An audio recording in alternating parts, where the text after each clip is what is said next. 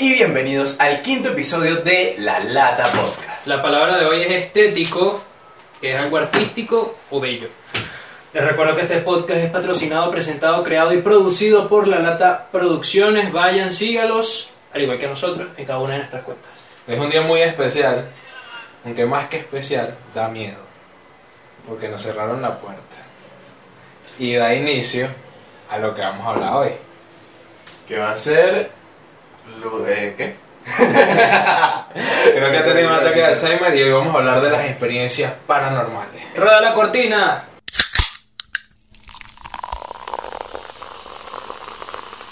Sí, porque se te olvidó la otra vez. Epa, Los trapos sucios se lavan en la casa. Sí, sí, eso es cierto. Al igual que los trapos llenos de sangre, de asesinos seriales. Eso no es para Oye, ya, una pregunta. ¿Los asesinos seriales podrían contar como una experiencia Paranormal. Diga, Paranormal. primero hay que definir paranormal. Paranormal es algo que no es normal. Ok. Ah, Así gracias. Tú no eres, tú eres paranormal, se podría decir. Yo soy el gordo, o sea, soy normal pues, pero... Eres un- O sea, ya ya se podría decir una persona única y diferente es alguien paranormal. Guay. Nos fuimos para la mierda ya. La gente siempre tiene el concepto de que los entes fantasmagóricos son aquellos que son paranormales. ¿Por qué? Porque vienen de otro, de otro plano astral. Que sí, eso es lo que vendría siendo. Entonces, una experiencia paranormal, ¿cómo podría ser? es una experiencia con algo que no esté vivo. Ah, uno no tiene que estar vivo. Es que, o sea, como dice, o sea, Por ejemplo, ya, los viajes en el tiempo o otras dimensiones podrían llamarse algo paranormal. no, porque es que, o sea, estamos hablando de lo paranormal, viene siendo todo lo que implica espíritu, Ah, cosas que por lo general no se ve, pero implican sensaciones, y o sea, implican a los sentidos como tal, porque una experiencia ¿Dónde para... está la palabra paranormal? A ver, No. tenemos 2 minutos y 15 segundos, no. Fuera el arau, porque no tiene la palabra Epa, paranormal. loco. ok, continuando. El punto que yo lo que les estaba explicando es que una experiencia paranormal involucra los sentidos como tal, porque no es que tú veas algo, también puedes escuchar, sentir, o, o sea, el que yo digo que tiene mayor impacto es cuando tú ves, Ok. que es cuando la gente se priva. que es llorar sin poder emitir algún sonido. Entonces algo paranormal, obviamente y básicamente, es cuestión de la percepción de ciertas personas porque tampoco es algo general, que es lo que Estaba esperando básicamente... que dijeras una pendejada de pana, estaba como que ¿qué iba a ¿Por decir qué? este ¿Por qué? marico? Muchachos, sabemos que yo soy el que menos habla de nosotros tres y cuando hablo no espero tampoco un gran cosa, la verdad. Bueno, pero déjalo vemos, marico. Entonces, Ya, todavía no quiero que seas un ente fantasmagórico. algo paranormal depende de la percepción de la persona que lo esté sintiendo y obviamente de los sentidos de esa persona, porque paranormal puedes ver, sentir, escuchar, O sea, involucra los sentidos, los cinco pero no tocar. Sí, te pueden tocar. Te pueden tocar, pero tú no lo puedes tocar. Bueno, eso tienes razón en ese punto. Creo. Bueno, no sé, yo no toco ningún fantasma, pues. Ay, ni ya. espero tocarlo tampoco. Me acabo de sentir súper ignorante porque sentí que ustedes saben mucho de fantasmas y yo, ah. No, Es que yo nunca he tenido una experiencia como tal. No, yo tampoco. Uno está aquí echando flechazos a ver que pega algo porque de, de- de nosotros tres, Daniel es el que ha tenido más experiencia con estas cosas. Daniel es el que está más de allá que de acá, si se puede decir de una manera. Pero yo en lo personal mm, creo que nunca, bueno, una vez, te lo voy a contar aquí rapidito, eh, en, en mi casa han hablado que varias veces eh, se escucha por la calle que va pasando como una carreta dañada tipo 2, 3 de la mañana. Siempre han tenido es- ese cuento, esa historia. Y a finales del año pasado yo lo escuché, pero fue solo una vez, eran tipo 2, 3 de la mañana, lo escuché y ya. La La- carreta podría decirse que es como el cuento, La carreta es una leyenda Ah, urbana. una leyenda urbana. ajá, pero con menos, o sea, con menos presupuesto que la llorona y el silbo. Mire, yo pensé que era una leyenda urbana de mi casa. No, lo que pasa es de la zona, porque tú y yo Ah, vivimos cerca. bueno. Y de hecho a mi mamá y a mis tíos los asustaban con la carreta. ¿Qué es lo que pasa? O sea, yo un día le pregunté a mi abuelo que por qué era ese mito de la carreta y era un señor que vendía gallinas en el Terepaima que vivía muy lejos y solía pasar. sitio donde venden comida acá. Sí, el Terepaima es un mercado, un mercado, Un mercado. que hay aquí en Barquisimeto. Y, Como el de Guam. Sí, Teni- Sí, podría decirse que es pero como- más chimbo. Sí, Y con otras enfermedades raras. El Guam Beneco. El punto es que, marico, carne de ballena. el señor pasaba de 3 a 4 de la mañana y todo el mundo decía que era un espanto, pero no era un espanto. Era solamente un señor que Era un señor que vendía gallinas, marico, y ya. Ok. Lo que pasa es que, o sea, sea, que los cuentos venezolanos siempre es como un señor o una señora. Sí, sí. Y es como que sí, que no, él es un espanto, puro porque era amargado y no quería tratar a la gente. Siempre es así. marico, si por eso Andrés es un espanto, weón. Andrés, Andrés próximamente va a ser el siguiente silbón. Va a ser que sí que el relevo. El silbón spin-off. chiquito, marico. ¿Y dónde voy a espantar? Será el relevo. No, Aquí por en la aquí. 22. ¿Cuál será el, proceso? ¿Cuál será el proceso? Hace unos días beatificaron al doctor José Gregorio Hernández. Digamos que ese es el proceso para tú llegar a ser un ente superior en la parte de la religión. Pero del otro lado, del lado maligno, del lado diabólico, Marico, yo digo que el diablo tenía un carajo como San Pedro. ¿cuál pues. será, cuál, obviamente, cuál será el proceso para ser ese, ese santo, ese antisanto? No, ese, ese, ese Ese demonio. espanto, ese espanto, ese demonio. O esa alma en pena. Yo creo que tuviste que ser, en la vida tuviste que ser un maldito, tuviste que ser una vaina demasiado heavy. o- Porque, o sea, lo que pasa es que, marico, y aquí nos entramos, entramos ya a profundidad en el tema. Dicen que, por lo general, los espíritus, las personas que, que quedan ahí va- pagando en la calle, o sea, son personas almas en pena, como dice la palabra, pues. Son personas que murieron, pero no consiguieron luz. O en su defecto No no, eran tan malas, pues hice para abajo, pues. Ok. y también va mucho de la mano con la religión. Sí.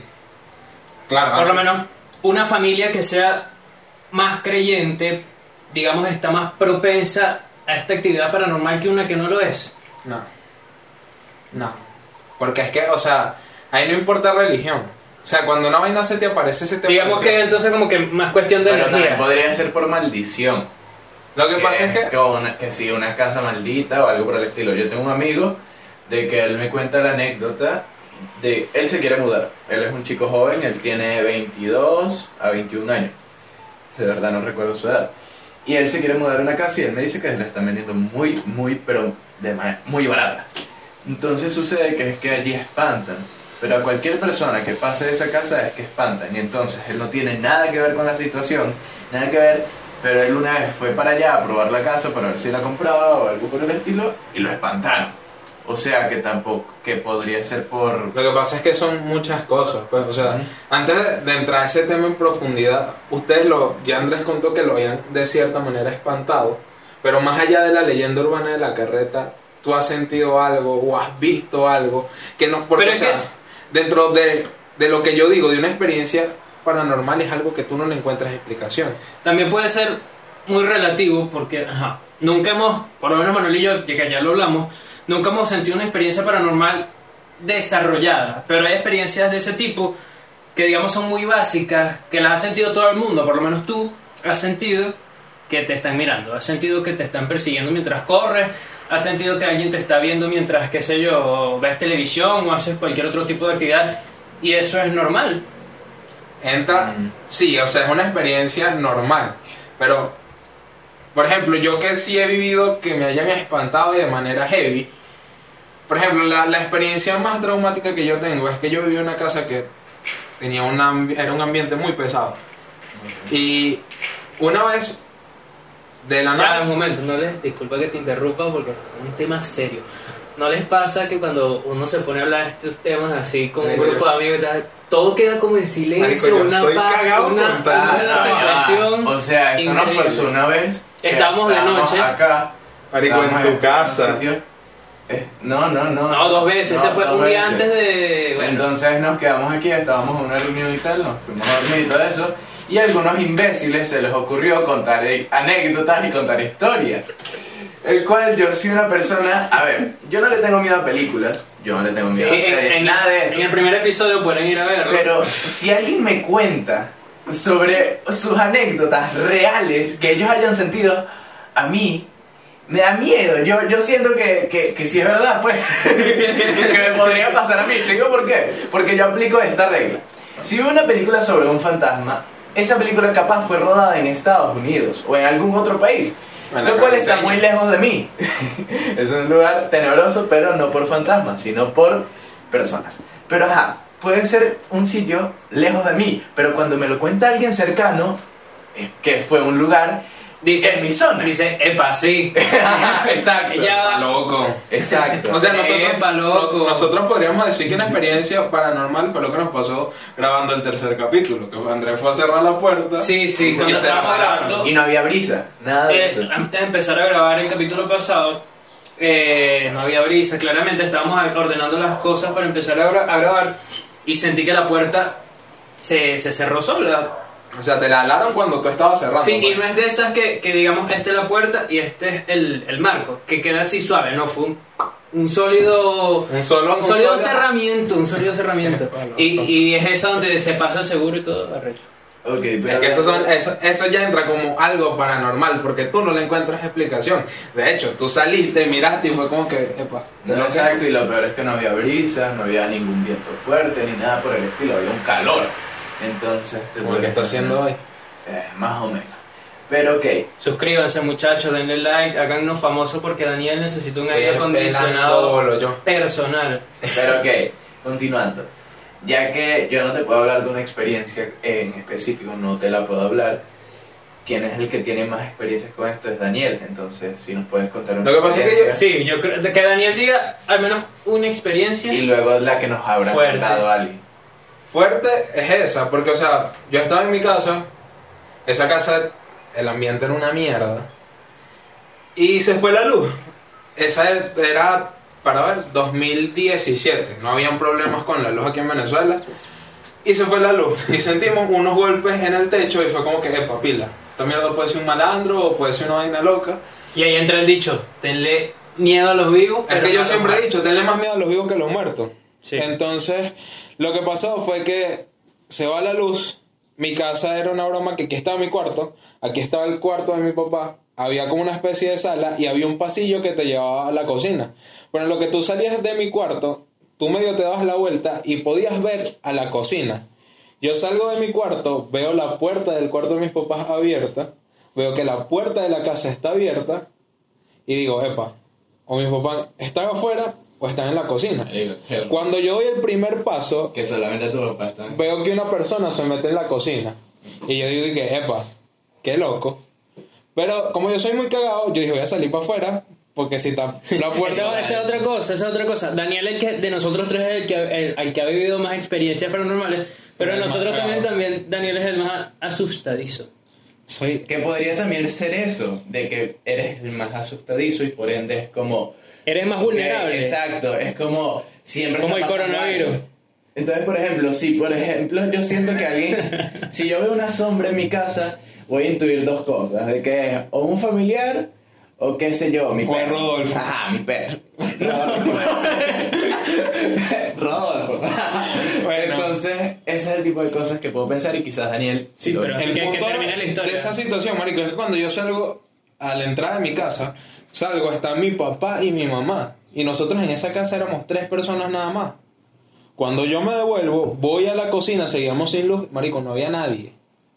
No había nadie. ¿Y qué es lo que pasó en esa casa? Antes de nosotros comprarla, la dueña había muerto. Y esa casa, desde el día uno, esa Era mierda, rara. la vibra era muy pesada. Y otra de las cosas que pasó en esa casa, que fue una experiencia muy fea, yo tenía una banda y estábamos ensayando en mi cuarto. Y yo soy muy maldito. Y yo les eché el cuento a los muchachos que en esta casa se espantaban. Bueno, en esta no, esperemos, ahorita se mueve la virgen.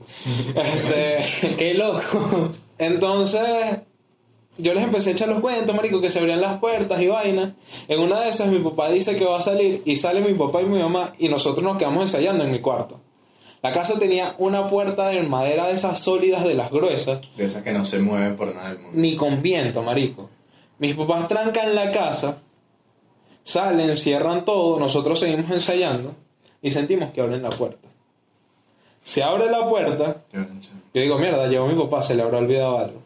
En lo que voy a salir, cierran la puerta, coñazo. Lo pueden confirmar personas que ven el podcast, que lo vieron, que lo vivieron. Confirmado, que ven el Confirmado, podcast y que lo vivieron. Marico, se cerró la puerta. Después de eso, el baterista estaba tocando y en una de esas deja de tocar y se pone pálido, marico. Él dice que vio una persona caminando por la ventana. O sea, una persona que pasó. En ese momento dejamos de ensayar, desarmaron toda mierda. Marico, yo sabía que mis papás no estaban, no me podía ir con ellos. lo que hice fue sacar un todo y sentarme a esperar en la puerta de la casa a esperar que llegara mi papá. Y eso, y eso tomando en cuenta que ustedes nunca conocieron a la familia. Bueno, no sé. ¿La conocieron o no la familia previa que vivía en esa casa? Sí. Ok. ¿Eran amigos o ¿Pero eran cercanos como- o conocidos? Éramos pa, éramos, Ah, no. éramos panas. Bueno, imagínate, ok, en ese caso que eran panas, pero claramente cuando uno siente que se le muere un familiar, Claro, los primeros días incluso está alerta, alerta, que coño. Lo que pasa es que es de ese pana que es lejano, o sea que tú, épale, cuando lo ves es un cariño bastante grande, pero del resto no le escribes ni lo buscas constantemente. Ok, Eras casi que un conocido. O sea, otro, ya pasando a lo que fue la interacción que tuvimos antes de grabar este capítulo, Yo tengo uno de los que recuerdo que yo también vi ese post. Es que una chica. eh, Ah, Bueno, yo vi abuela- ese post y dije, a Daniel soy pura gente maldita. sí, pero el que recuerdo, el que más me llamó la atención fue que una chica tenía a su abuela. Su abuela tenía unos amigos. Entonces, ¿qué sucede? Sus amigos y la abuela empezaron a jugar la Ouija. Empezaron a jugar aquel juego. Entonces pasa de que en la Ouija el, el espíritu les dice como, ok, eh, todos van a morir de manera trágica. Y al parecer como que les mostró la muerte a sus abuelas y a los amigos de la abuela. Entonces pregunta Daniel si la abuela también murió de manera trágica. Y la chica cuenta que sí. Marico, de pana, de pana. raro. Yo conozco a esa chama y yo pensé que me estaba cayendo a muela. Pero cuando me dijo que la abuela se murió Y- también, fue como que mierda. Y que la abuela también le dijo como, él me está esperando y ha, y ha vagado por esta casa buscándome. Lo que pasa es que yo siempre he dicho, la curiosidad mata al gato. Pero, marico, si tú sabes que vas a, hacer, vas a jugar una vaina que es mala, porque la Ouija, sabes que estás abriendo la puerta, algo que te puede joder la vida. día jugaremos la Ouija aquí. No, vamos a jugar. Daniel no juega ni Sarito Sarita. Marico. Ya le tenía mucho miedo cuando tiraban Sí, las monedas y no me dejaba O no, salir. si no jugaste Sarito Sarita en primaria, no tuviste infancia. Sarito Sarita es un juego donde tienes dos monedas y básicamente referente al... al acordé la vez de los colores. Sale cara o sello o cara a cara o sello sello se significa una respuesta. Y obviamente cuando uno juega también se siente así como que esta, esta tensión que uno no, no logra definir si es como de paz o de mucha energía. O quizás mucha paz. Lo que pasa es que yo más que todo viéndolo un punto, si es verdad, muchas veces se utiliza la religión para realizar rezos, para de, una, de alguna manera llamarlo ex- exorcizar una casa.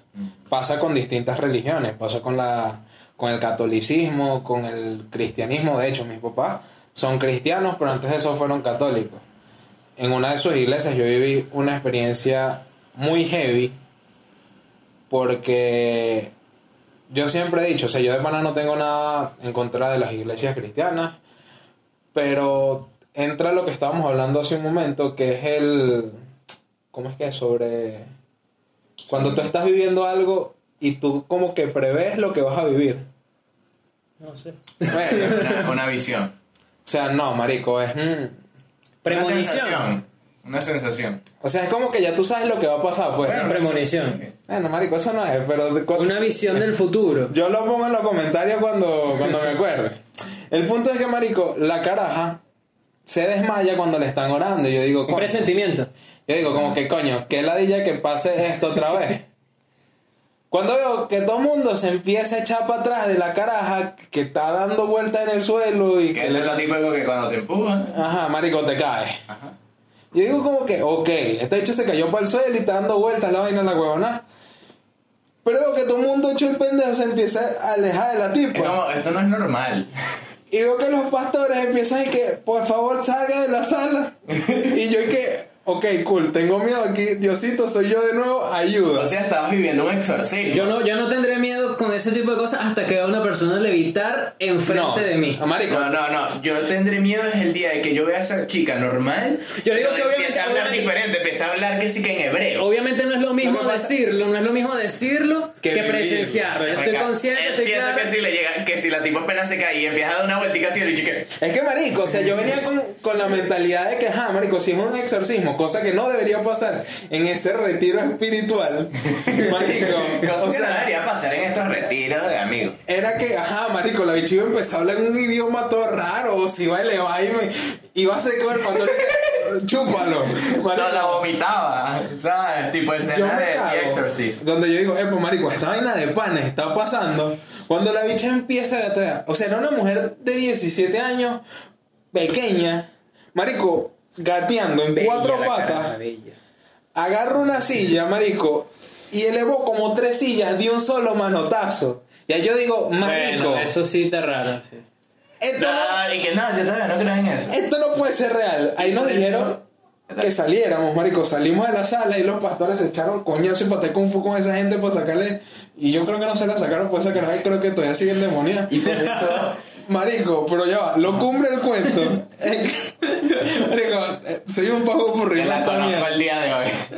Es que mientras. Es que ella está viendo este podcast, está ahí. Marico, no, se echa X. El punto es que, Marico, mientras estaba pasando ese mierdero, en el sitio donde estábamos, estábamos pasando un poco de mierdas locas.